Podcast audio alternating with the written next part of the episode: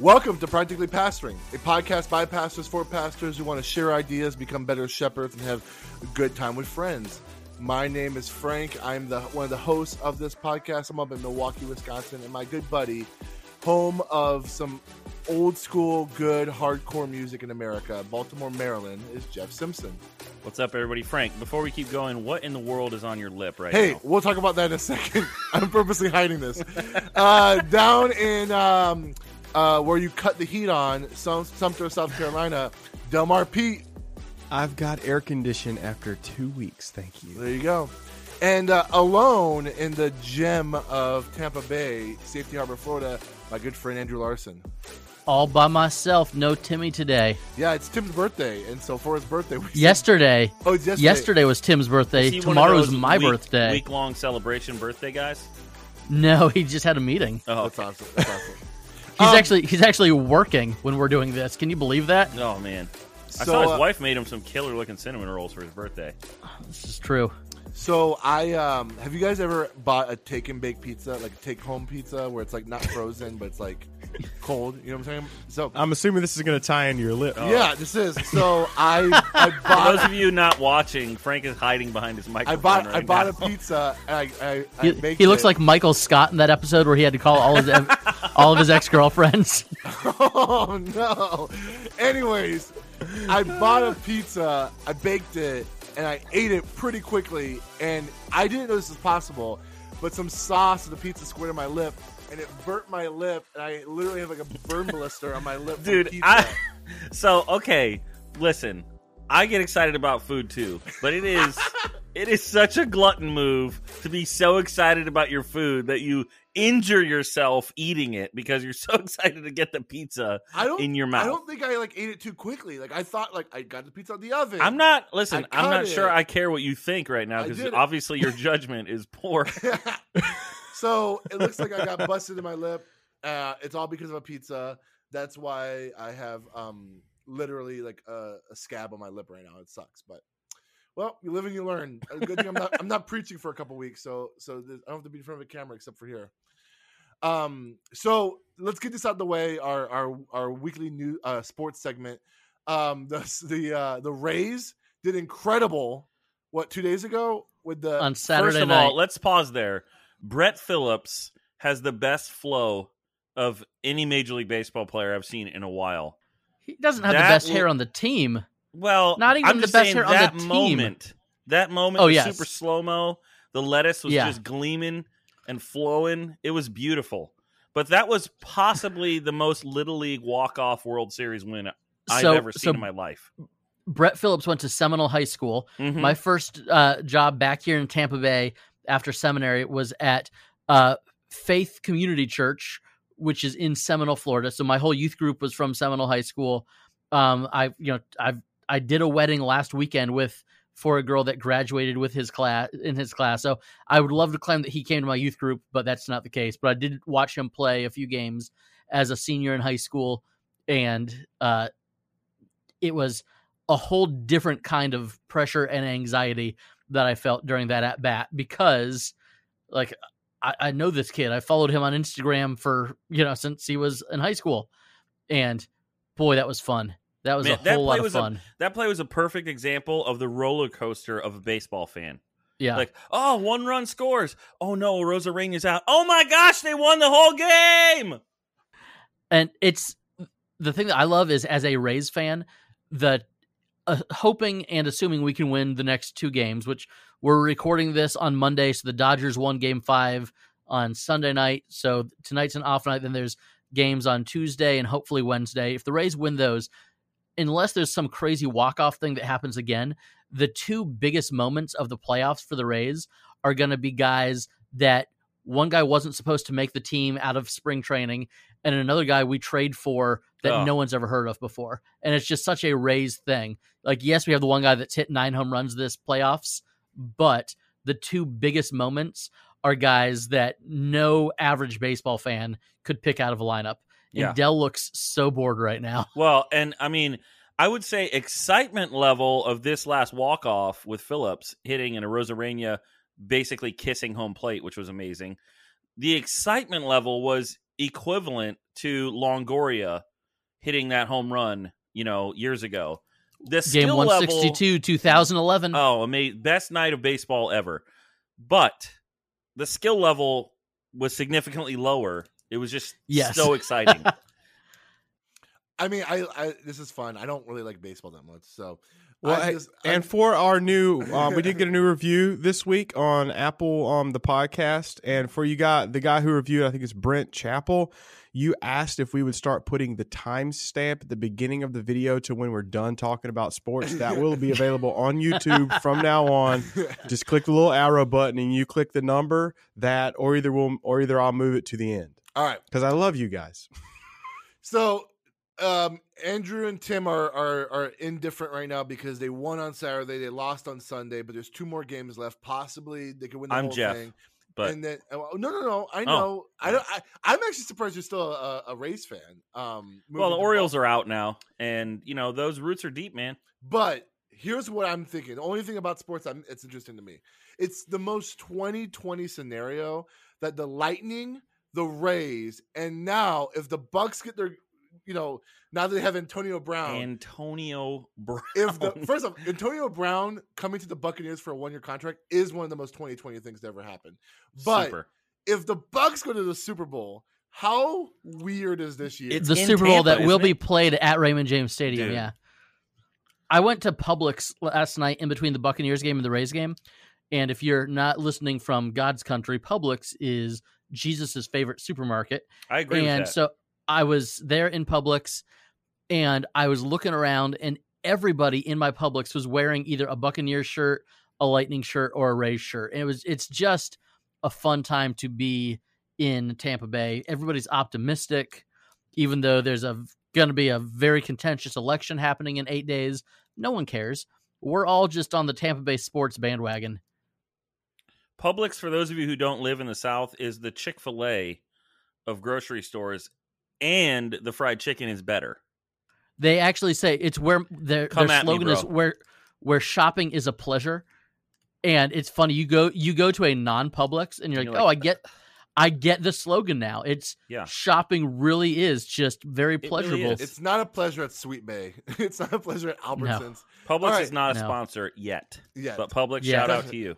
That'd be awesome. All right. Hey, uh, I want to dive into some clergy cliff notes. Today we're going to actually talk about what Delmar and I do for a living, which I, which I'm really excited because uh, everybody else keeps constantly judging and questioning us. I often get mistaken. Like people call me a senior pastor. I'm like, I'm a campus pastor. And I'm like, forget this. This is too complicated to explain.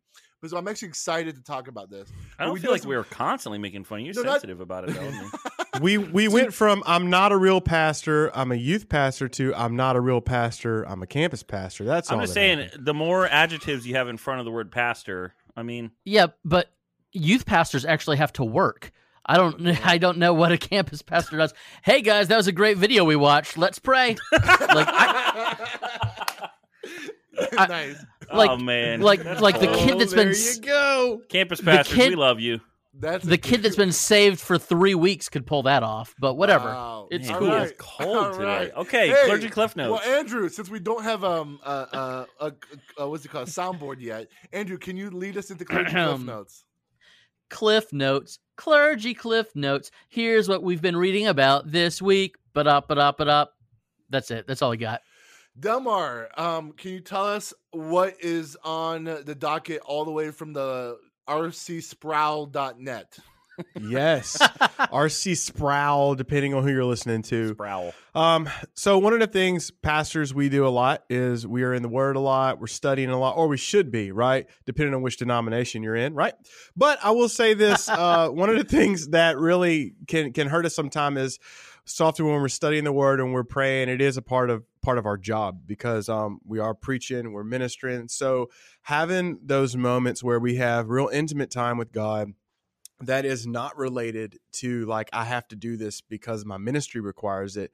Just a genuine quiet time, if you want to call it that, is something that's difficult for us to seek out sometimes. So he actually wrote a pretty good article about the pastor's prayer life and how it's essential um, in, in the sense of like it can't just be something that's forced every day in the routine of our ministry. It has to be something that's pouring forth out of our heart. So today, I actually kind of bring a question in lieu of this. Um, I have a couple, but I would love to hear yours first. And that's this: like, do you have two to three kind of tips or wisdoms about how do you have meaningful moments with God throughout your day? Um, so that way it's not just like this pigeonholed thing that just happens and now it's over with and now I can get back to doing the thing that I should have been doing. I, I know for me, I um I mean this is almost like cliche from like our youth ministry days. Like when I was in youth group type of thing. Is just like what I put into my life is going to affect my life in, in, in some capacity, whether it's the entertainment and things like that. And so I am trying to be very mindful of listening and putting content in my mind during the day that leads me to worship. And, and I know that sounds a little bit self righteous or something, but like what I mean by that is like if I'm if I if I find myself listening to a lot of podcasts that are like true crime or whatever, like stuff that's like either non-religious or almost kind of like sketchy or something, um, I'll like make sure that I spend some time straight up listening to worship music, or you know, um, I don't know, an an audiobook that's about the Lord or something like that. So I, I try to intentionally put myself in situations where even if I'm not um being mindful of what I'm listening to, it's something that kind of like puts me in like a place of, of worship and and stuff like that. Does that make sense? Yeah. It kind of keeps you there the whole day. It kind of sustains you in that space with God. Is that what I'm hearing? Yeah, I mean, yeah, I, I, I, I like I, like, and this might be a little sacrilegious to say as a pastor. Like, I feel like even for the past like ten years of my life, my devotional life has been something I constantly have to work for as opposed to like coming natural. Like when people say i just i just read i just pray for two hours and read my bible I'm like like i have to fight for that. Like that's not something that like is natural for me for whatever reason. And so like finding the, the moments where i'm subconsciously getting into god's word or subconsciously spending time with the lord only helps me greater when i do have those intentional times when i'm reading the bible for devotion or just specifically spending time in prayer you know for whatever. One of my uh, first semester seminary professors like sat our class down and was like, "Look, here's the deal. You are going to be required to spend more time in God's word over the next few years than you ever have in your life. And there's going to be a pressure to compartmentalize the devotional from the academic." And he said, "Nowhere is that necessary. Everything in your life should be devotional." And so if you are doing a thousand pages a week of reading, that should be devotional. If you are, you know, studying to write a sermon, if you're studying to, you know, to just for the sake sake of studying for something academic, there's no reason that that can't be devotional when you study. And so he kind of impressed upon us this idea that there there is no line between secular and sacred. And of course you know as pastors we tell people that like you know no your vo- your vocation is your calling. You know who you are in Christ is not just something that happens on Sunday. It's who you are all day every day. And i think pastors need the freedom to know that that's the case for us as well. Like everything that we do is devotional whether therefore you eat or drink or whatsoever you do do all to the glory of God is First Corinthians 10 and so I and maybe it's because I grew up a fundamentalist, and so I've I grew up with so much guilt that I got sick of feeling guilty about you know reading my Bible for devotions and then picking up to study. Um, may, maybe for for me, it's kind of the get out of guilt free card, but I have no issue saying, you know, I spent four hours in commentaries and reading earlier today. Um, my my time with God is good. I you know I I spent an hour praying before I went to bed last night. I don't need to start I don't need to pray for an hour before I start writing this sermon. I think it's a both and and if you are looking at life as this is my response to God, this is my worship, this is my my devotion, well then there's going to be natural carryover. I, I I think there's it's such a misnomer when people when people tell me when people are like as pastors like you can't use your Bible study as your like devotion because I feel like Yeah. sometimes sometimes when I'm like writing my sermons, that has like been the greatest time It of devotion than like anything I've been doing for the past like month. I was like, what did I just learn? I learned something new about God. Like, and like I get to share this with people. Like that, like you're right. Like Andrew, if I spend four hours one day, like some commentaries and stuff like that, yep, that's my devotional for today because that stuff that wrecked me more than than me and my you know ten minute devo through Timothy or something. You mm, know, I would lean all the way into that. If you are studying God's word to write a sermon and that text is not wrecking you, then you're probably not going to preach it faithfully. You know? So I would just say I think what kind of go back what Andrew said. I, I think you were kind of touching on the the guilt shame kind of religious thing that happens a lot, and you know the reality is the only one who counts as far as seeing what we're doing is the is the only one that matters. So like you, you don't need to. i- i- You're not uh, like putting your devotional life up for anybody else to see. Only God sees your devotional. unless you're using unless you're using YouVersion, then you're putting it up for That's everyone true. to see. Yes. That's different. You got to do Christian virtue signaling sometimes. I mean, um, no, but the only one who counts to see what your devotional life is is the only one who really matters. So, and he's not holding, you know, he's not giving you guilt and shame. That's coming from somewhere else. So, um, you know, I, I agree with what you guys have said. Like, I don't think that there needs to be. I I actually think it's it's a bad idea to separate the two. Um, to separate like for so we've been doing the Gospel of John for it feels like forever now, and I basically have just been reading commentaries on John. I'm doing a study through first, second, third John. I'm just kind of getting to know the Apostle John, and that's doing so much for my own walk. And but that's what I'm teaching through too. So, um, you know, I think I, I don't see any reason why your devotional life and your teaching vocation as a Christian shouldn't be tied together. Because in the same way, like what you said, Andrew, you know, a person who's let's say working in retail their devotional life is going to affect their calling of doing the work of an evangelist and seeing the kingdom of heaven come where they are. Why wouldn't that be the case for us? Um, and so, a couple tools that I use, though, I mean, I would say if you're from a like uh, a kind of neo reformed or even um, non denominational kind of you know middle of the road Protestant background, uh, t- dip your toe into the liturgical traditions because there's a lot of stuff there that devotionally can really help you.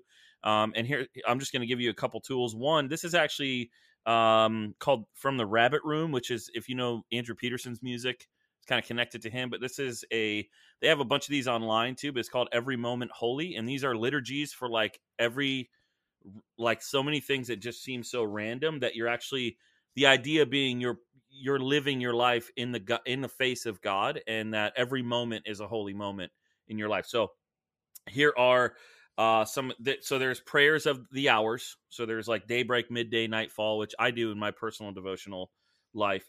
But this book has some really cool like i use this one every morning. This is the uh, a liturgy for the ritual of morning coffee. And i actually printed this one and framed it and put it by where i make my coffee in the morning and it's a, just a prayer i pray in the morning that kind of you know brings me in kind of present with god and present with myself so that's something I use, and there's a ton of them in there. I actually have uh, a couple of the prayers in there that are printed that are pray. It's like a liturgy for the changing of diapers, and I'm going to put that in the in, in the church nursery because you know, I mean, it's it is a holy. You're caring for the image of God in a baby, and like there's if so, if someone can, you know, someone can use that. But then the other thing I've used in the past is called Sacred Ordinary Days.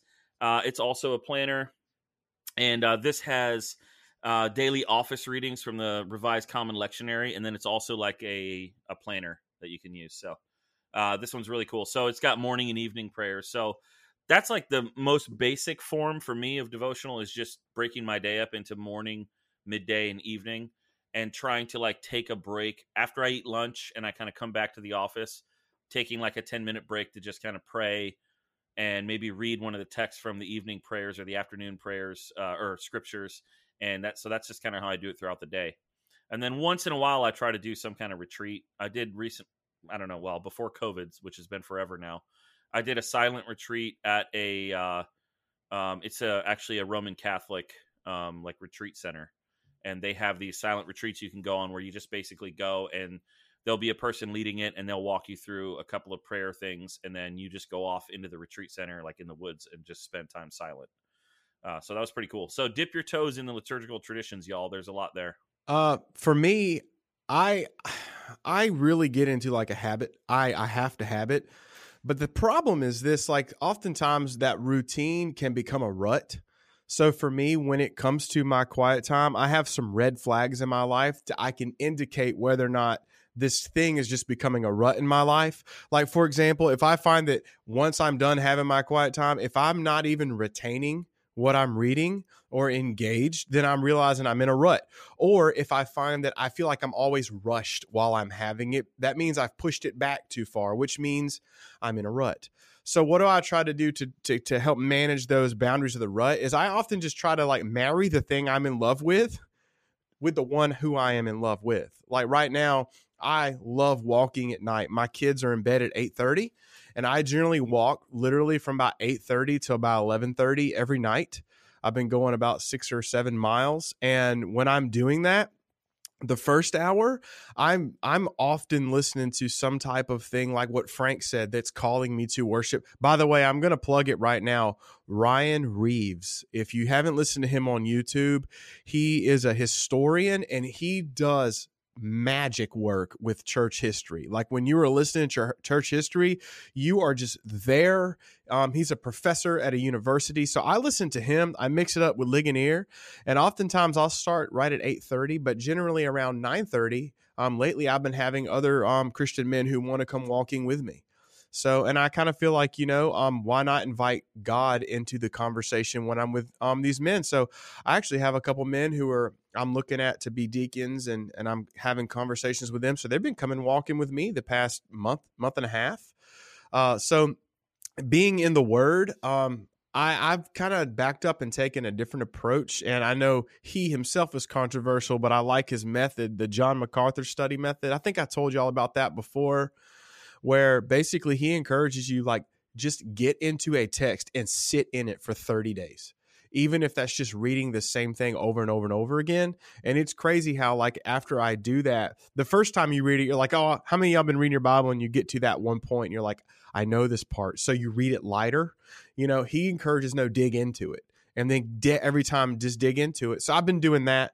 Um, and one of the things that's been very rewarding for me is I've invited my family to that conversation. So once a day we have family worship at my house.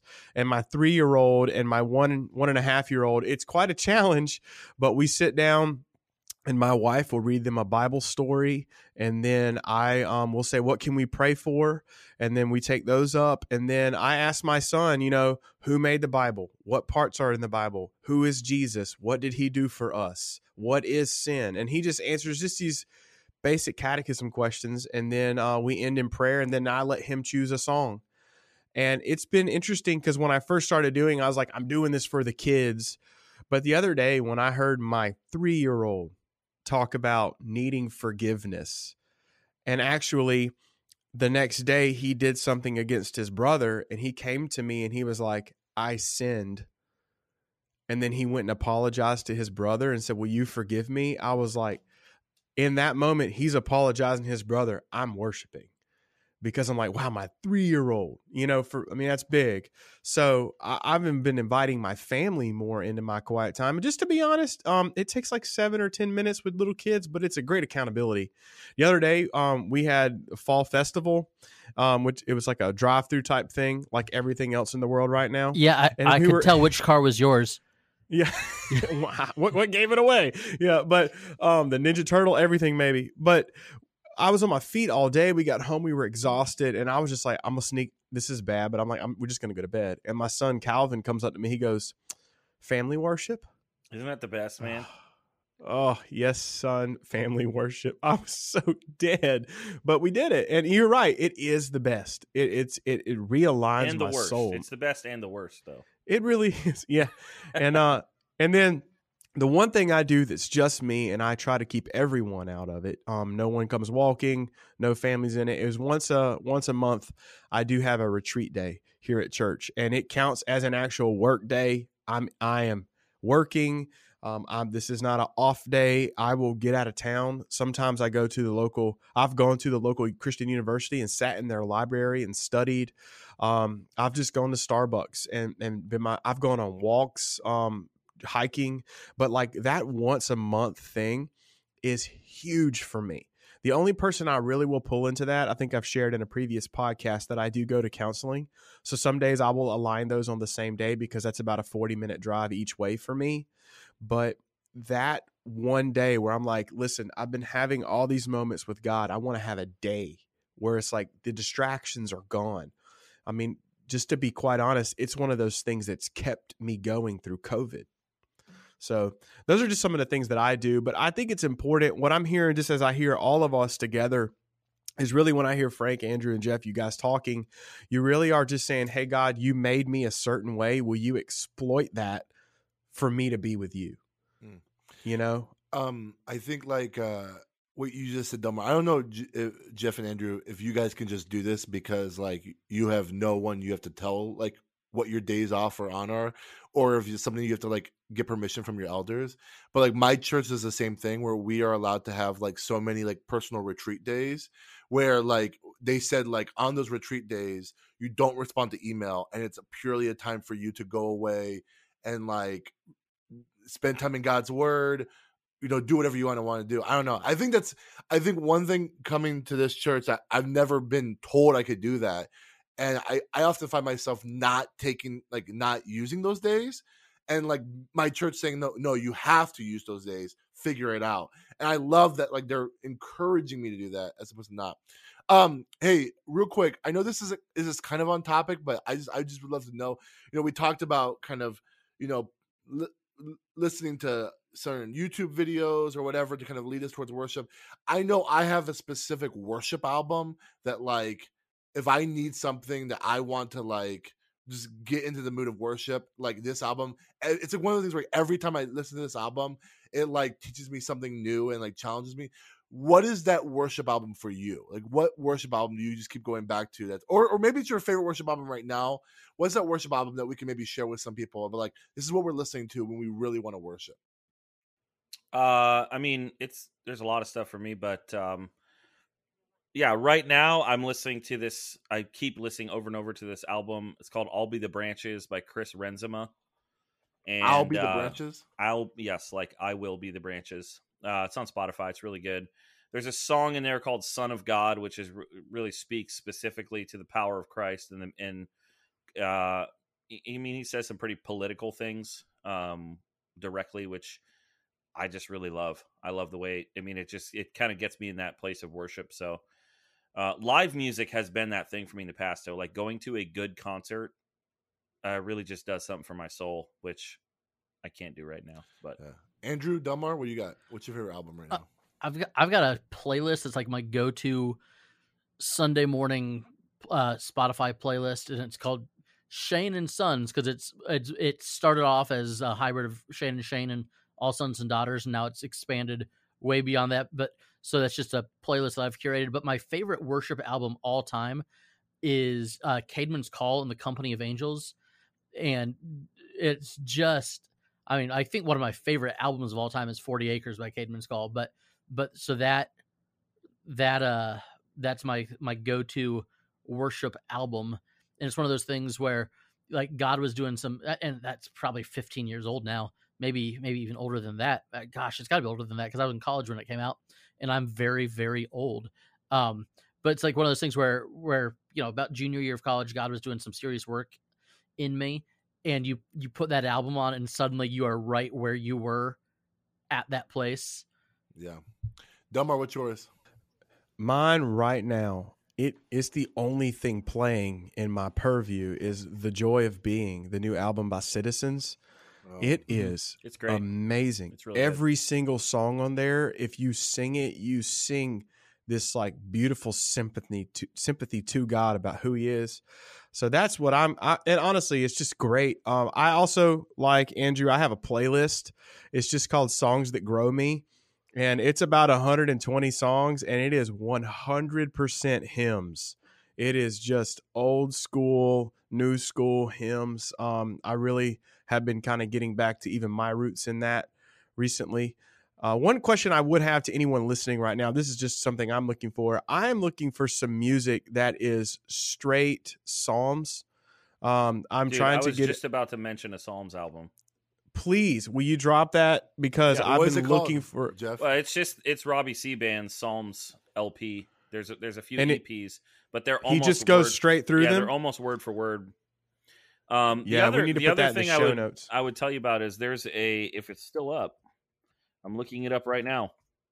Uh, there was a website back in the day called the Verses Project. Yeah, it's still up, uh, and it has graphic designs and a lot of the texts also have songs that are written straight from like the ESV translation. So it's a pretty cool devotional site. I mean, there's got to be like over a hundred texts in here, but uh, really cool stuff. I used to print the posters out of this all the time. Like you can print 11 by 17 posters. Pretty cool. I'm part of a group on Facebook called like I it's like a church tech group that I joined when we were trying to get some stuff solved a while ago. And someone had a video up of of their band playing something like, "Hey, we tried to do this," and really, it wasn't super great. I was like, I, I don't know that I'd be posting that if it was me, but it was um all this for a king, David Crowder band, and I was like, oh, that was. I mean, that I album don't- was fire back in the I day. don't know that there are many worship songs that I love as much as that. And I in my in my I just heard like two notes of it and in my head I started to hear that you know the the piano playing at the beginning and then the kick starting. Oh, good stuff. And everybody cheering. Speaking speaking of uh, of hymns, so, so and we'll transition to Dumb. We'll, we'll transition to your um, clergy cliff note. Is my album, and it's been like this since the moment the album came out. Is Ascend the Hill hymns album. Yeah, I oh mean, gosh, yes. it's it's just it's just like Love of God. it's so Classic. emotional. It's so like like you've heard the hymns a thousand times, but there's something about that album, the way he sings it. It's just it's just it's just I don't know. Like it gets me emotional every time I listen Dude, to the they album. were doing those songs at like hardcore shows. yes, it's gnarly. Amazing.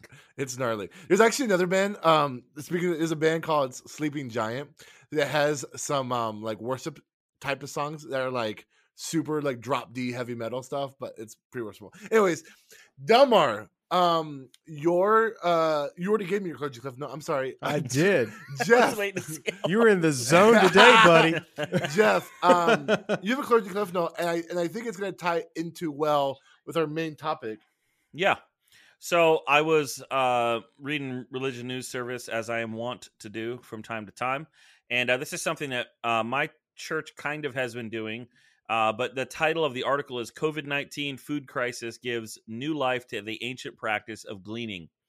And so, if you're unfamiliar with the ancient practice of gleaning, it's essentially just leaving some food in the field for folks who are uh, having a you know who are poor or who don't have opportunity to um, to to have enough that they can come and get the food.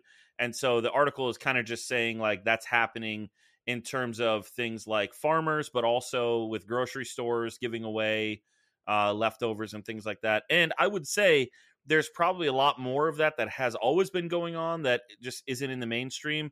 I know here there are a lot of small little churches in the inner city that have been doing this stuff for years and no one ever knows about it, which is actually pretty awesome.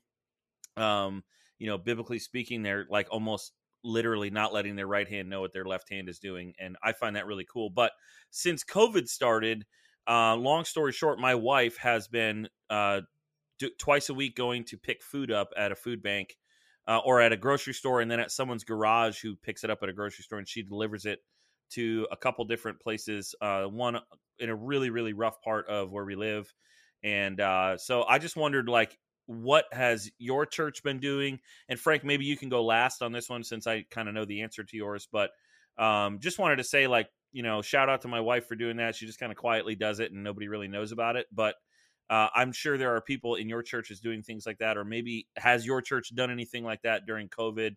Just kind of wondering what you guys were were doing. I know one of the things that our church has been doing is we've been trying to connect people who can provide with the community. Like there are some people in our community who are who are well off and they want to help, but they don't necessarily have the network per se that the church does.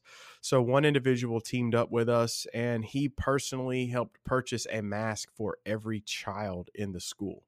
And um, yeah, so we were able to kind of we were able to connect him because at, at our campus we have a girl on staff. Her job is a liaison to the school, so she has the ends to all the schools here, and was able to help us get these masks from the top all the way down to the bottom. So one of the things we try to do is to connect those people.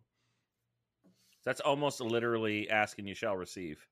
Honestly, I mean, that's pretty quite cool. literally. Yeah. Mhm. Andrew, what about you?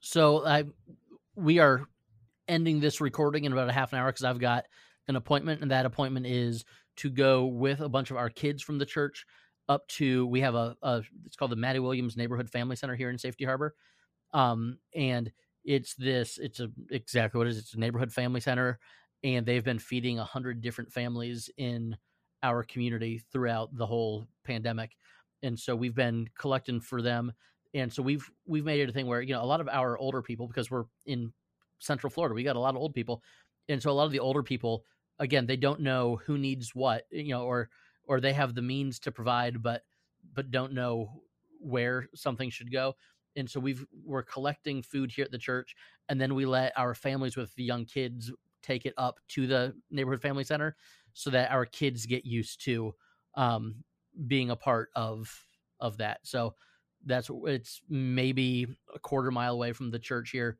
and so instead of starting something you know that to do at the church we're partnered with uh, with a group that ministers just in this couple block area Yeah, and I think I think that's awesome church to kind of just plug into something that exists already. Especially like if your if your church is a smaller church or in a low income area, that's a, a really easy way to like actually get in. And I would say too, like pastors, if you're listening to this and like your church has been doing something and you know like like a lot of these programs probably the news isn't eh, no one knows about this but you know the lord sees and we're not doing it for news coverage anyway so keep at it and uh but frank i wanted you to go last because this will kind of segue us into our main discussion uh with you and dell so what is your church doing Yeah, and, I was gonna say like I think so many churches. You, I like how you mentioned it. It's not about the press. It's not about getting the praise. And I think so many churches, you know, want to like create a new program, but it's like, yo, don't reinvent the wheel. If there's someone that's already doing something excellent, partner with them, and that's probably more effective than you starting from the ground up with something new. But um, the so so the church so the campus i am now the campus pastor of the church that was there before that's been there since like the 1950s started a food pantry back in like 2012 and um and it literally started as a food pantry for people within their own church kind of like what andrew was saying is like a lot of um older people who are on fixed incomes who were just like in a situation where their fixed income wasn't be able to provide for the rising costs of of living and so they started doing a food pantry for that. Word got out and people who didn't go to their church started coming to the food pantry and now the food pantry has been something that's mi- mainly a, a resource for like seven different zip codes within the area and so when we purchased the building the agreement that we had one of the agreements was that we would um, keep the food pantry going that we would kind of take it on and not let it die. And so literally when we decided to do that my wife was simultaneously already kind of serving at a food pantry nearby and she said frank if i don't take this job if you don't take this job i want to serve at this food pantry. And lo and behold she now runs this food pantry that's at our campus. And uh, so basically there's an organization called feeding america. It's a nationwide organization. You probably heard about it during covid. A lot of celebrities were raising money for that and at feeding america we pay like something like 20 cents to a pound 20 cents on the pound for frozen meat um produce um and then select canned goods and stuff like that. So it's like very very inexpensive food that we can get that basically grocery stores give to feeding america and then we go there and buy it for like 20 cents on the pound. And then we also have like food drives where people from our church and from the community donate to our food pantry and we give out meals not just meals we give out basic groceries to people in our in our community. And so every wednesday i i try to spend at least an hour or two if not the whole day at the food pantry to support my wife and and it's true pastoral work. Like yeah i'm just handing bags to people but 90 like 50% of the time i would say 80, 60 to- 50 to 60% of the time i'm being stopped and people asking me like hey can you pray for me? Can you talk to me? And there's like been no other ministry i've ever been a part of that's truly as a pastor being within the community who don't go to my church than this ministry right here because it's just like purely like me just talking to people and praying for them and and it gets awkward. There's like there's this lady who comes every week who gives me the five reasons why i should be voting for trump and then and then there's this other lady who uh, comes up to me and tells me about all the woes in the black community um, uh, within our own city. And so there is some real messiness in being in the food pantry, but that's the beauty of like being involved in the community is you really get to get a pulse on what's happening.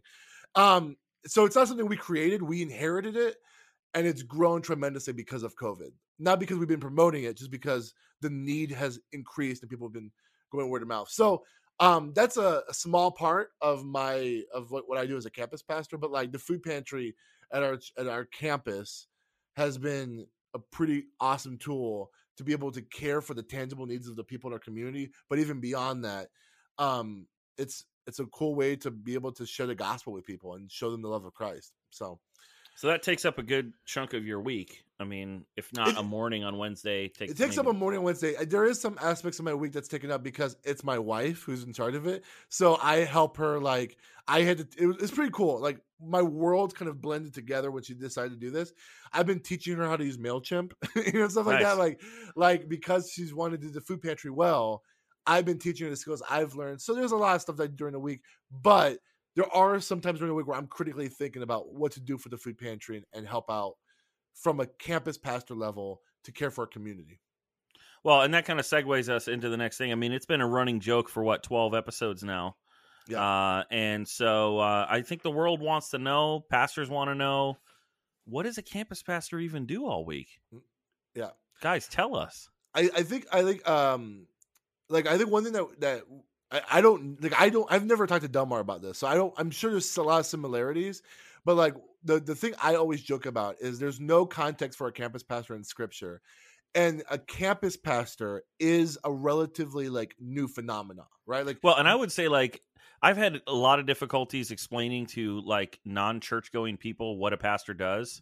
I feel like for you guys that's even more complicated to like if you're getting a haircut and they're like what do you do and you're like I'm a campus pastor. They're like what does that mean? Um well, let me explain to you multi-site churches. So, yeah, I mean, so first of all, why don't you each tell us like how many campuses your churches each have? Yeah. Uh, uh, we we just purchased our fourth campus, so we na- so November fifteenth, our third campus is going live. January tw- February twenty eighth, my campus is going live. So we have four campuses total. And you're at Mayfair Road is the name, right? The Mayfair Road campus at Epikos is what our campus Cool. is. Yeah. Dale, what about Uh, you? we are two and a half. We have um, the central me, which is the Pocalla campus on the other side of town, and then we have another campus that's already been a seed campus, and it's in a place called Bishopville. So they're meeting now. Um, they're basically starting to get on board doing a lot of the things that this campus is doing. Delmar, would you call that a micro campus? Um, I think you could. I mean, you could. That'd be a fair assessment. Right now, that yeah. I was gonna say because we actually do have a micro campus too, which that's an even newer phenomenon, which is basically like if you have like a feed, you you buy like a really nice TV, and some guy in his house he invites people from his community. So is this almost like a glorified small group that watches the feed, but it's a campus? Kind, that's Okay. how it is for us right now for this micro campus, and this what makes this micro campus unique for us is that it's like three hours away, so it's the only campus that wouldn't be like a drivable campus. But um, but someone was saying that there's like no real like gospel center churches in this community, and they were and they just moved there from our church, and they were hoping we could talk about micro campuses. Since They've been a micro campus for about a year now. It's it's interesting. Go Yeah, ahead. For our campus, the other campus is probably 50 minutes to an hour from where I'm at now. We're actually uh, looking for a full time minister for that position. Right now, what our philosophy is, um, we are we find places that are underserved with churches, and we move in there because our central campus is healthy. Um, whereas a lot of strategies, good, bad, or indifferent for multi sites, is we're going to find a good side of town that's established where we know if we put up a steeple, people will come, or whatever your method is. We actually find a side of town that doesn't have worship that's happening where people are gathering. So it's not as much of a kickstart process. There's more of a grind in it. But that's what we've been doing in Bishopville. We went in there, there's not really a whole lot in the community. So the community was like, hey, listen, you can have our opera house for free as long as you know you're doing good things in the community with it. So we're trying to find those opportunities. Uh, and honestly, we're kind of landlocked here by a lot of impoverished communities as well. So it fits in our mission real well and that and I think that's a good thing to say though is like I think a misconception for multi-site churches is that all multi-site churches is basically like a franchise model. Like you're basically like you find that there's a hundred people coming from a certain part of town. Let's put a building there so that way they don't have to drive as far. And it's kind of building this brand our church is actually very similar to what Delmar is just saying. Like we have a large part of our community in certain places in our, in our city, but we only want to plant a campus where the campus where the area is underserved in like true gospel preaching. So like where we plant campuses is is very thoughtfully through and like researched out. Like okay, there is not a church like us within a certain mile radius there, like all there is in this area is like mainline denominations or something like that. Like let's plant our campus there because there needs to be um gospel proclamation in this area that could be needed. Does that make sense? So like there's places where we wouldn't plant campuses because there's like-minded churches like ours that we're we're tight with and we're like, "Oh, we don't need to plant here." Even though we might have people from there, um we want to plant where there's there's not churches like yeah one we take the same model and one of our key indicators is something i know your church is also very passionate about frank is we are a multicultural church. So we look at a side of town and if, and if all the churches on that side of town are segregated black and white we know there's some kind of space for us in there. So Bishopville is very traditional in that nature. This place where I'm at on South 15 is very traditional in that nature. So when we come together multiculturally, it is something um, different just with that? So, so to, to answer this question of like, what do we do? What I was going to say is every, every church, every multi-site church may have different roles for a campus pastor, but there's probably similar commonalities. I, I, I pulled up like the three major expectations of my of, of my church for a campus pastor. The first one is own the Sunday service experience at your campus. So what that means is, and I mean, this is not any different from a normal senior pastor, but this is specific for campus pastors. I'm supposed to know every aspect of what happens in my Sunday morning experience, even if I'm not like proficient in it. Like I need to know how to turn up the volume on the soundboard, how to make sure the slides work on the on the computer, um how how like like all like i'm supposed to know everything about what's going on i kind of have to have like a kind of a running idea of what planning center is going to be like for that service so that therefore if anything happens i could possibly slip in there and like run something if needed or quickly coach someone even though i'm not proficient in it i'm supposed to know every aspect of my service in that in that way some people say like i'm the coach of the yeah. sunday morning service for i was going to say you're like the leader in a band Exactly. You kind of have yeah. to know how to talk to every every yeah. instrument. Maybe not, not, play it proficiently, but there's not a ministry on Sunday morning that's happening on my campus that I am not not only aware of, but like I know if something needs to happen or change, I know what to do in that service. The second thing is to is to host a platform. And so like you made that joke earlier, and it sometimes it can definitely feel like it's like um okay, great video, moving on or whatever. But it's like I think what makes this interesting is, you know, a big issue that churches have is the announcements feel like such a big break in the service that ruins the flow of worship. Where, as a campus pastor, my job is to actually continue the flow of worship and and actually craft almost like a five minute message into the announcement. So instead of saying like, "Hey, we're having baptisms this Sunday, next Sunday," I got to say like, as, you know, as we move our people into our discipleship, one aspect of that is the proclaiming of our faith publicly through baptism. Like I'm, I'm kind of teaching and guiding our people through discipleship through our announcements and through the life of our campus. And so that's something that like we are required to spend like 45 minutes crafting and practicing what we're going to say from the stage as our as our host moment and our benediction time. And I want to say like you lead pastors, solo pastors of small churches, like you, we can learn from this specifically because uh, this is something when I was a worship leader, and Frank, you took some of the same classes as I did. Uh, again, this kind of some of this actually comes from the more high church liturgical traditions that everything that happens in that service needs to be intentional.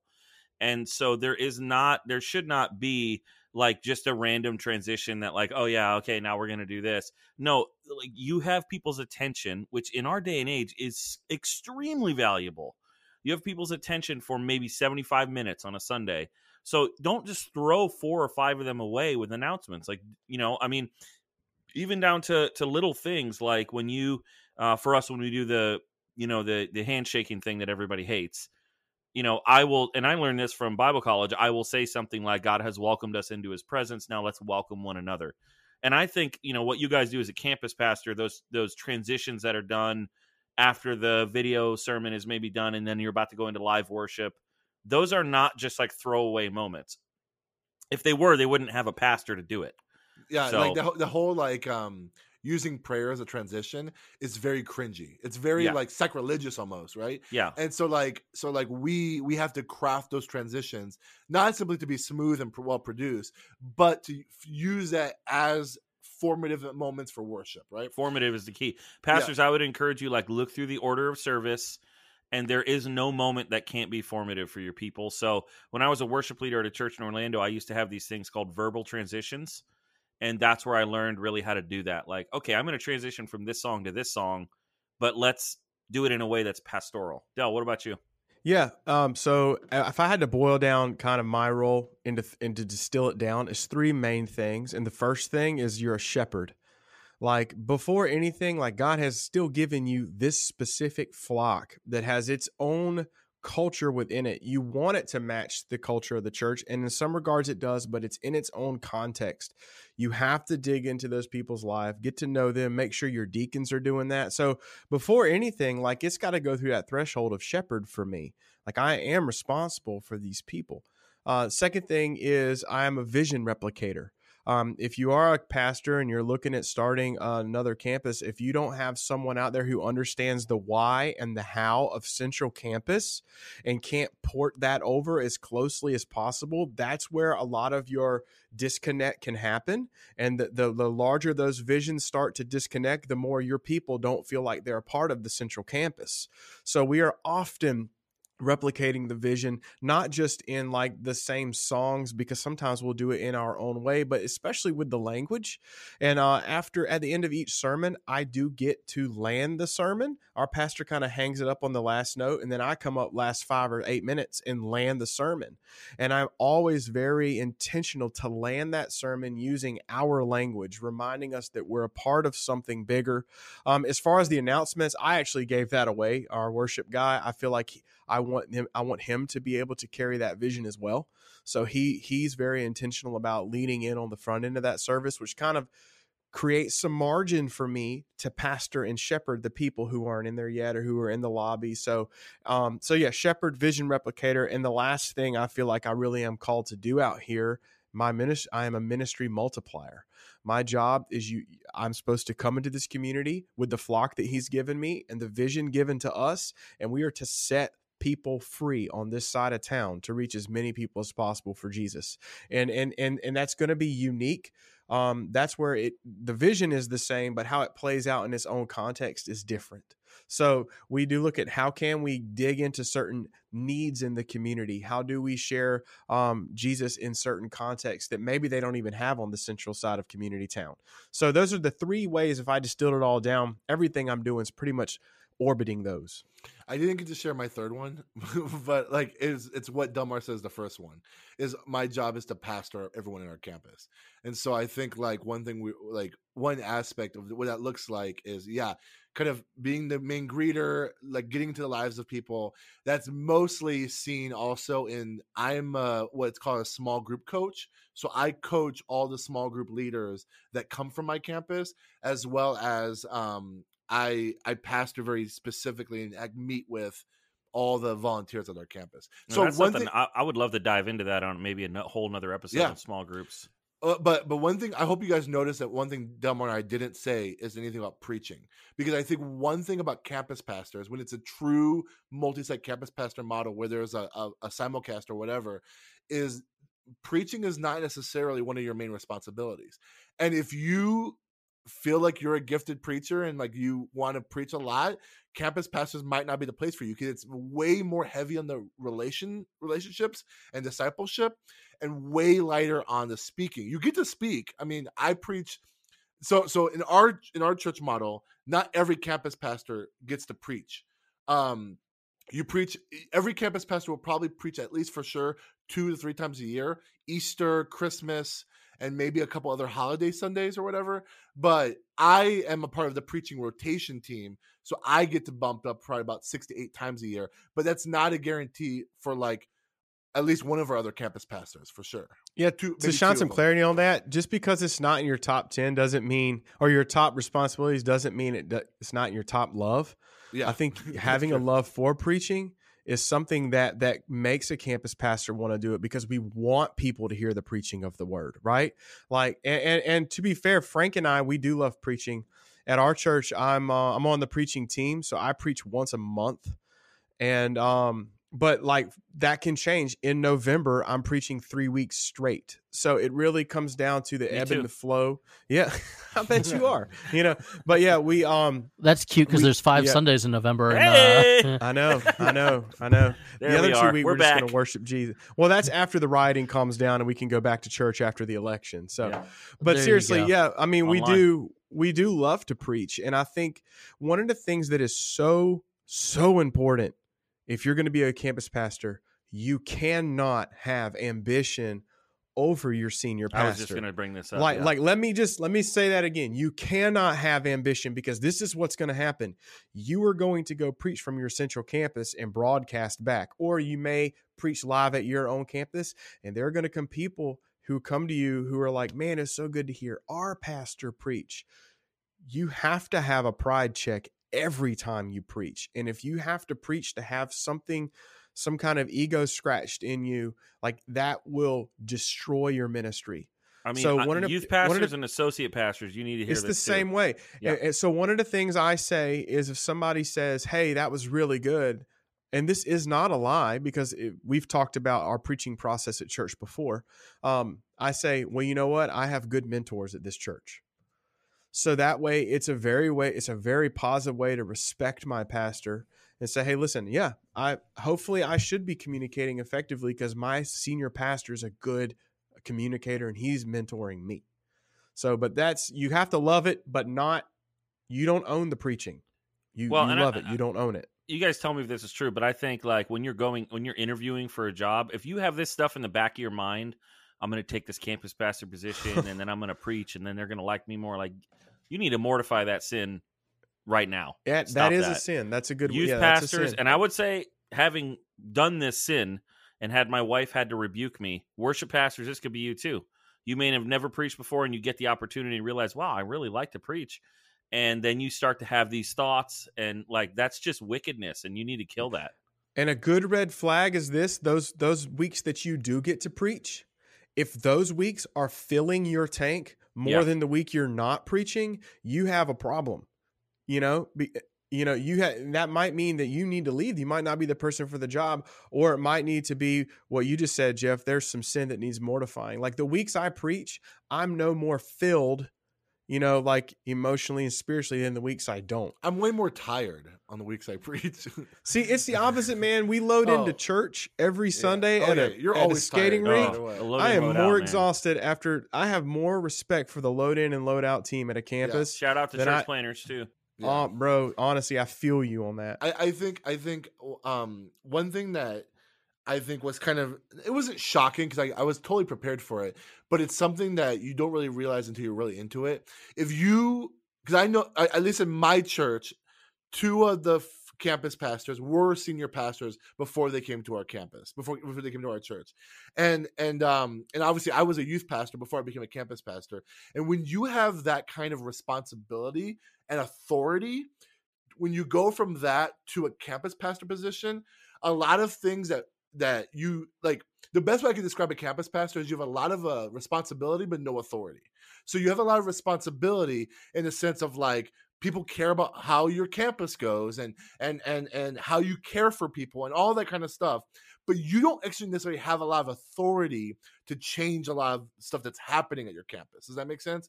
So, like, if someone comes to me and complains that, like, hey, I wish worship was more like this, well, that's not really my my place. Like, in fact, all the people on my my campus worship, youth, children, they're all dotted line relationships. So all my responsibility to them is to pour into them as like as a pastor and to help contextualize what they're doing. Their boss is the the the central children's person, the central worship person, that kind of thing. And then there's a centralized team with the senior pastor and some elders. They're the ones that make the kind of the big decisions when it comes to our church. Set vision and stuff. Set vision and stuff. Yeah.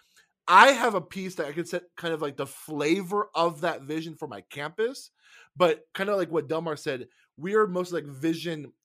Um, the way I worded it for our church is I'm I'm like the biggest marketer for our, our church. Like I'm I'm marketing my church to this community and that's what this campus is is like i'm taking this this message this brand of our of the gospel that we have and i'm bringing it to this community um in the in the the most authentic way possible for that community. But I don't have actually any authority. The only place that I actually have authority in is only the community outreaches. So where I get to say what we will do and I have almost free reign is like the food pantry.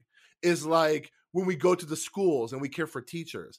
That's where I get to say whatever I want and I get to put my stamp of like this is the Frank Gill thing from Epikos. When it comes to our Sunday morning experience, that's very much a, a corporate kind of like there's a centralized team kind of figuring that out and then if there's unique nuances like communion tables need to be put over there as opposed to there or we don't do certain songs here because it doesn't connect with our people.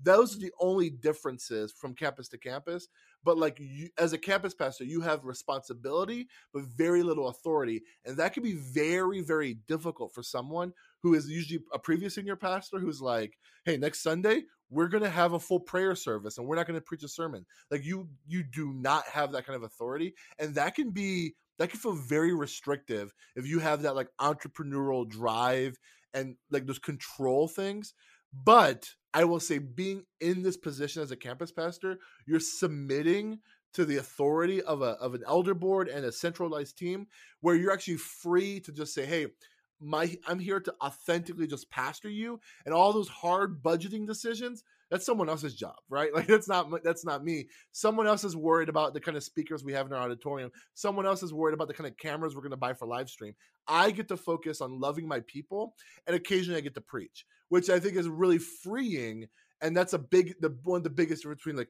Delmar and I and Jeff and Andrew is like you guys not only get to love and care for your people, but you got to think about that stupid camera you got to buy for the live stream.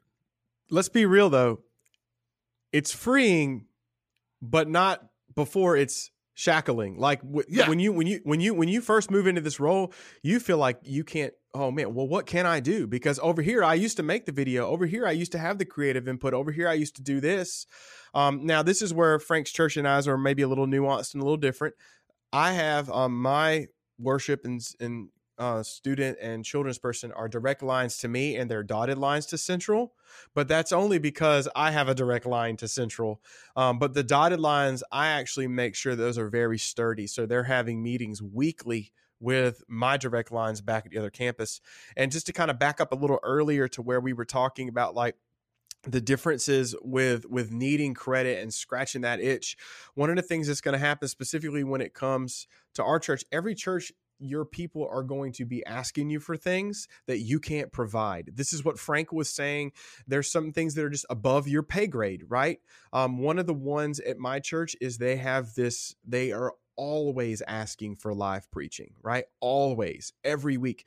Um, and we do have a model where about 30% of our preaching is live because that is contextually helpful for where we're at but there's they're always asking for more and what i've had to learn is um, you when it comes to running and, and serving in a multi-campus there you have to learn what's a tension to manage and what's a problem to solve you're not going to solve that like a problem because there's always going to be people. And if you think you can just have one cute little saying, like, oh, well, our, our, our sermon is like a wedding band. It reminds us that we're part of something bigger, which is true. It's a really good illustration. But guess what? That's just managing the tension because the problem's still going to be there. And one of the things you have to be okay with as a campus pastor is just managing and sitting in that tension, which requires a lot more conversations and a lot more empathy than just handling a problem. But Dell, isn't it where you pull that person aside, put your arm around him, and say, "Listen, if I was in charge, I would preach Yeah. every week, but it's Yeah. not my call. I'm sorry." We're going to have a vote at the next meeting.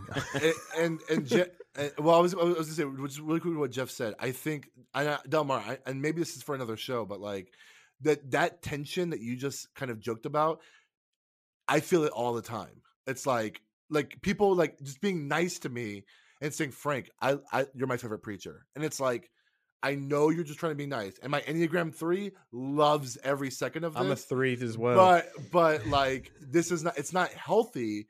With it, so so we as campus pastors have to fight that we're not creating within our own churches like teams because that is we are one church in multiple locations, not multiple churches that have the same brand. Like we have Again, to make this sure we this happens with associates and youth pastors too, and and in, I in think a single and, location. oh I mean even as a youth pastor yeah, I think I had to keep fighting. Like, hey, I know that you know when I preach, it's fun because I'm the youth pastor, but like you only like it because you're not hearing me every day. And but like, but even as a campus pastor, where I'm in their lives even more, we have to make sure we are constantly pointing back to saying we're one big team. And yeah, you might like my preaching because I'm I'm a little different style, but like. Don't discredit what everyone else is doing. It's a fight you have to battle. If you're if you're cocky and arrogant and you kind of like love the attention, being campus pastor is very dangerous because you if can you're actually cause cocky, if you're cocky and you love the attention, I'm going to let you do the church discipline with that person the first time. so you know we, we were talking about you know the we say a a, a microsite um earlier and i know i was reading something that uh Levi Lusko was talking and I, I think it was the online church summit thing that he did with um Carey Nieuwhof and he was saying that you know for years they had people that were they would like email them like hey there's a group of us that are watching from you know somebody's backyard on a projector in Philadelphia and he was always like well they're not really part of our church because you know they're you know so far away they can't be part. And now in this you know new covid reality he's like yeah i guess they are a part of our church. So i would like to say that during the quarantine we had like 55 60 um micro campuses of safety harbor community church while uh, we were only doing stuff online. I thought that was that you guys are not laughing or smiling at that but whatever. It's cool. But i uh, but but in this new era if we can say, hey, this is a micro site, this is two families watching on a couch together, why are you spending the money to have a second campus? And I'm asking these questions just because these are the questions that people think about multi campus and campus pastors, not because I'm trying to ruffle feathers. But so that's question one is if you say, you know, there's these people that they're hosting this at their house, well, then why are we spending all this money and infrastructure on a new campus if you can just do that 20 times? and you mean a Instead physical of- a physical location? yeah. Exactly. And then if you're going to do the physical location and you're called to ministry, you're called to do all this stuff and yes, it's expensive to have a new campus and all this stuff. Why why aren't churches planting new churches? And I know that lots of churches are planting new churches as well, but to say, you know, we're going to move into this neighborhood and instead of giving this neighborhood this new church that we're going to, you know, we're going to pay for the first 2 years of this church being here, we're going to pay the pastor's salary until things are established what's the point of doing a campus of an existing church as opposed to a very well funded church plant that might answer back to the mothership I think for your for your first question, I know like Elevation Church has these things called like house parties where they were like um like literally all that. across huh? They would call it that. I mean, basically, it's. It, I think it's like another name for a microsite. I think um, the, the I asked that question too about microsites and like what is a microsite versus like what Elevation's doing, and then even like Justin Knowles' church, they have like this kind of like microsite model where literally they send you a TV and you host a service in your home or whatever. And I think the biggest difference is what we want to be very intentional with when it comes to microsites is the planned future of either a multi-site campus or a church plant.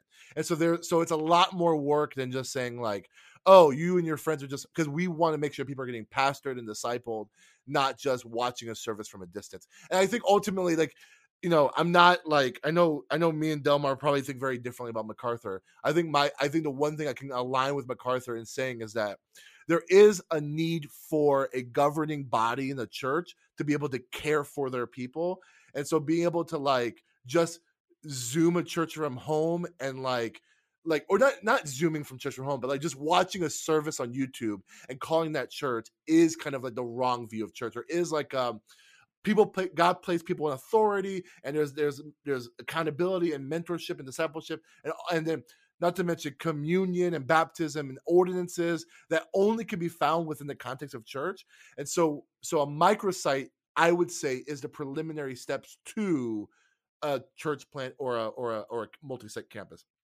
The other question you said is the difference between church planting and multi-site. I think that's a great question, only because um, I think when I was in Tampa, I would ask the question, why are these churches planning churches in a city that has hundreds of churches? And like and like there's a lot of good churches too.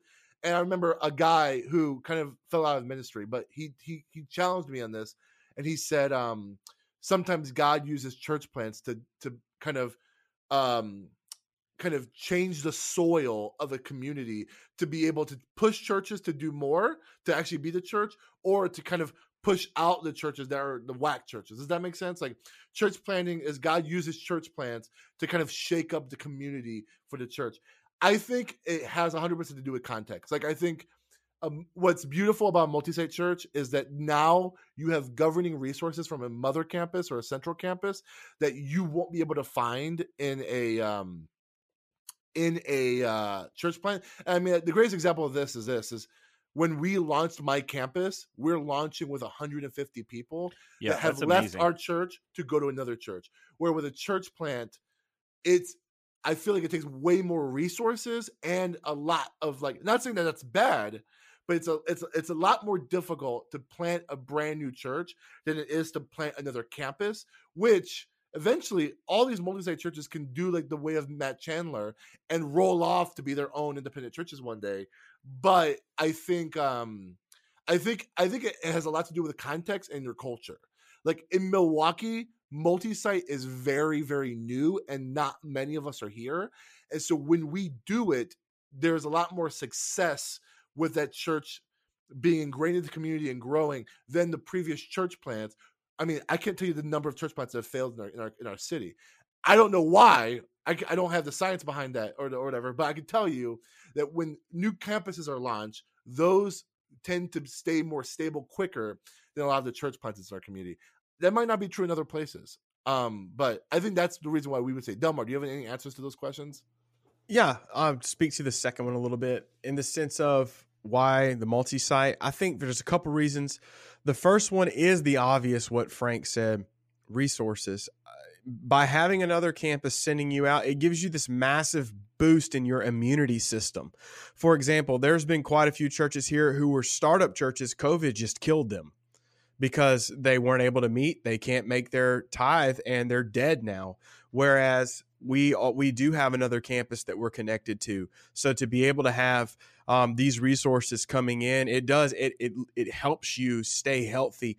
Also, not just in a fiscal place, but also in the relational place. My pastor can um, say, "Hey, listen, I'm going to get you sit down with the mayor of Sumter." And I'm going to put you in front of him because he's got years of experience here. Plus, um, if your church has done a lot of work to be uh, a beacon in the community, having that same name attached to yours is going to help you, not hurt you.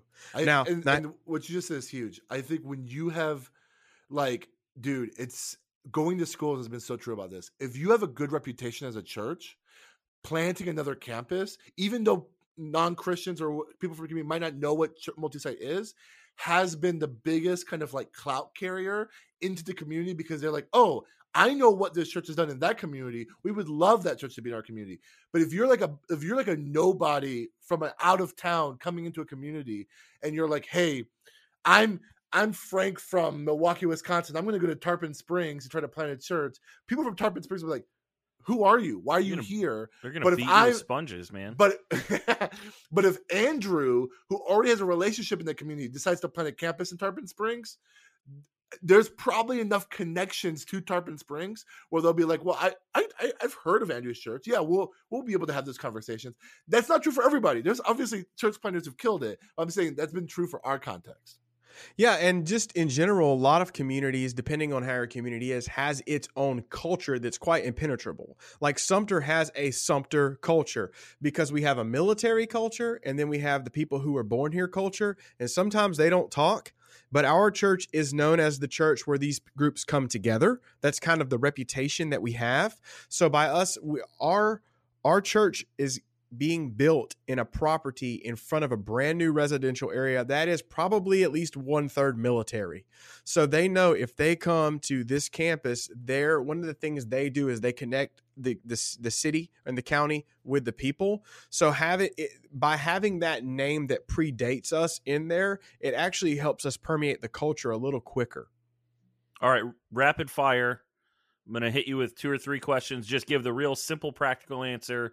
And then, uh, Andrew, if you want to hop in on a couple of these too, I'm looking at the list that we made. Uh, okay, so how often are you preaching typically? Six to eight times a year, about three times live at my campus. Okay. Once a month at Central Campus live, um, live. Once a month at our campus live. Cool. Uh, other than a Sunday morning, what other kinds of teaching are you involved in? Sunday school classes, small groups? Like, are you teaching any other areas, Frank? Um, I get to um, I, I'm trying to plan this now. I'm trying to build a team of people. I want to have like um, almost like a small group to do, to do like a theology 101, doctrine 101 thing. That's something that I've been given permission to do to kind of help do extra discipleship to raise up new leaders. Beyond that, crew, navigators, or whatever those campus ministries are, I get invited to speak at colleges to um locally to kind of And church gives you space to do that. They encourage it. Um, I have a life group that I started on a Tuesday night where a lot of my core members come to. I speak at the local schools, and every time my deacons get together, I consider that a teaching opportunity as well.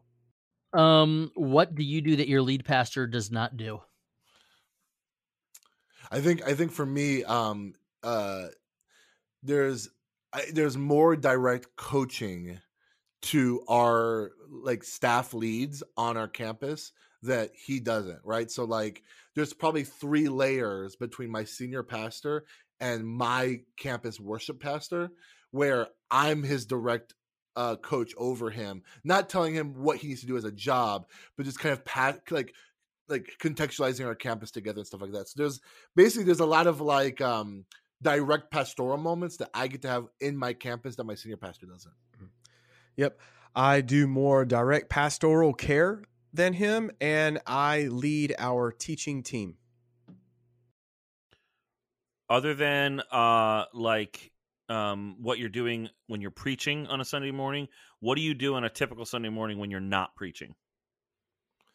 It's co- it's a it's just literally um shaking hands, kissing babies. I'm just kidding. No, it's literally like it's literally like relational. It's like But I- not if- right now, everyone. COVID not right nineteen. now, not right now. But it's literally like I like my job is to talk to as many people, um, check in with all my volunteers, and then do the then do the uh the hosting and benediction part of the service. But so like, the lobby might be more as important as the sanctuary for you on a Sunday. if not more important, Yeah. yeah, Oh yeah. for sure. Um, I show up early because we do load in every single week. So serving alongside of those, um, participate in the service, help la- I land the sermon. I also am watching um, how the service is going so we can critique it. And I'm doing general pastoral conversations. We call those next step conversations at our church. And then I load out. It's awesome. Hey, let's let's let's um I, I mean I've I'm glad we got to share this. Hopefully this has been beneficial. If you have more questions about what it means to be a campus pastor, reach out to Delmari in the Facebook group or something. We'd love to talk to you more about that. I do think there's a lot of like if there's a Venn diagram of a campus pastor and a lead pastor, it's it's almost a circle. There's just a couple things that like Yeah. are, are on the perimeter there. uh, Specifically when it comes to more of the administration stuff, where this lead, leads Well, have I a think lot something you there. guys we could do a whole episode on that you guys could probably talk about is just systems because that's something bigger churches do really well. Uh, that smaller churches, I think sometimes sometimes small church circles pastors poo poo the systems like oh wow that doesn't work here, but those systems are really good and they can really be helpful. My friend Andy Stanley i- famously says, sermons don't grow churches, systems grow churches. And uh, Some truth in that, man. there, I would say I I worked at one of the biggest churches in the country and would leave regularly on a Sunday morning being like, "Really? That is what all these people are coming for?" And my wife would be would say, "No, these people are coming for that, for that, for that, for that and for that." And yeah, that's the sermon, but sermons aren't the thing that and Dell is pooping in his pants listening to me say that. B- But the systems the systems are important. I think the systems will grow the people, but if the Lord doesn't build the house, the laborers labor in vain. I would agree a 100% million percent. you know, I got to go there, man. No, but no, like I, but I you, we've you. all, we've all been at churches where we've been like, the Oh, Holy yeah. Spirit, the Holy Spirit must be doing something because I that guy's think- not that good. Can, can I provide a can I provide a little a layer of of cushion on that sentiment? quickly? Your sys, your sys, yes, your systems help your people know that they are loved. That's really what it is. It, it, it's a way of showing them that you respect and appreciate the fact they're created in God's image, and you've put in thought into that. That's that's why they come back. That's good. Um, real quick, uh, uh, for our question of the day, I, I was gonna do top three. I just want the number one thing. You, I maybe I've asked this question before. I don't know. Church is over. You're on your way home. You get to have one meal to just re- to reflect on the day. What's the meal you're gonna get? Pot roast, mashed potatoes, Cody's Roadhouse. Nice. nice. Bojangles Cajun filet biscuit You're combo going with a fast sweet food after tea, church. bro. I yes, mean- I'm gonna sit there. Jeff, I haven't had fast food in two months. What are you Uh, I'm not gonna lie to you, man. Right now, it's a church potluck. This church knows how to make some food, man.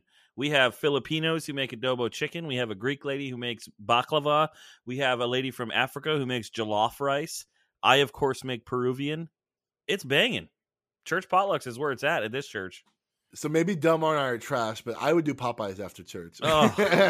It's the it's the Oh. multi-campus thing, man. Also, But the if- best potato salad I've ever eaten in my life happens at this church uh, Potluck. potlucks. Incredible. If you're doing Popeyes after church, you at least have to get mashed potatoes instead of French fries to class it up a little bit. I agree with Because that. the pop, and the honey for Popeyes the mashed biscuit. potatoes. Oh, but Popeyes mashed potatoes are so good. I love this. Hey guys, um, if you have enjoyed the show, please rate and review the show. Give us a five star rating. Check us out on YouTube and Facebook. Um, we're almost at 500. We're about maybe 50 people away from, from the 500 on Instagram. We want to get rid of these shirts by Christmas. So help us out. If you're listening and you haven't liked us on Instagram, please do so. If not, uh, let other people know about it too. All right. Uh, with that being said, I'm Frank Gill. I'm Jeff Simpson. I'm Delmar Pete. And I am Andrew James Larson, and my birthday is tomorrow. Happy Hey, bro. and we are practically pastoring. See you next time.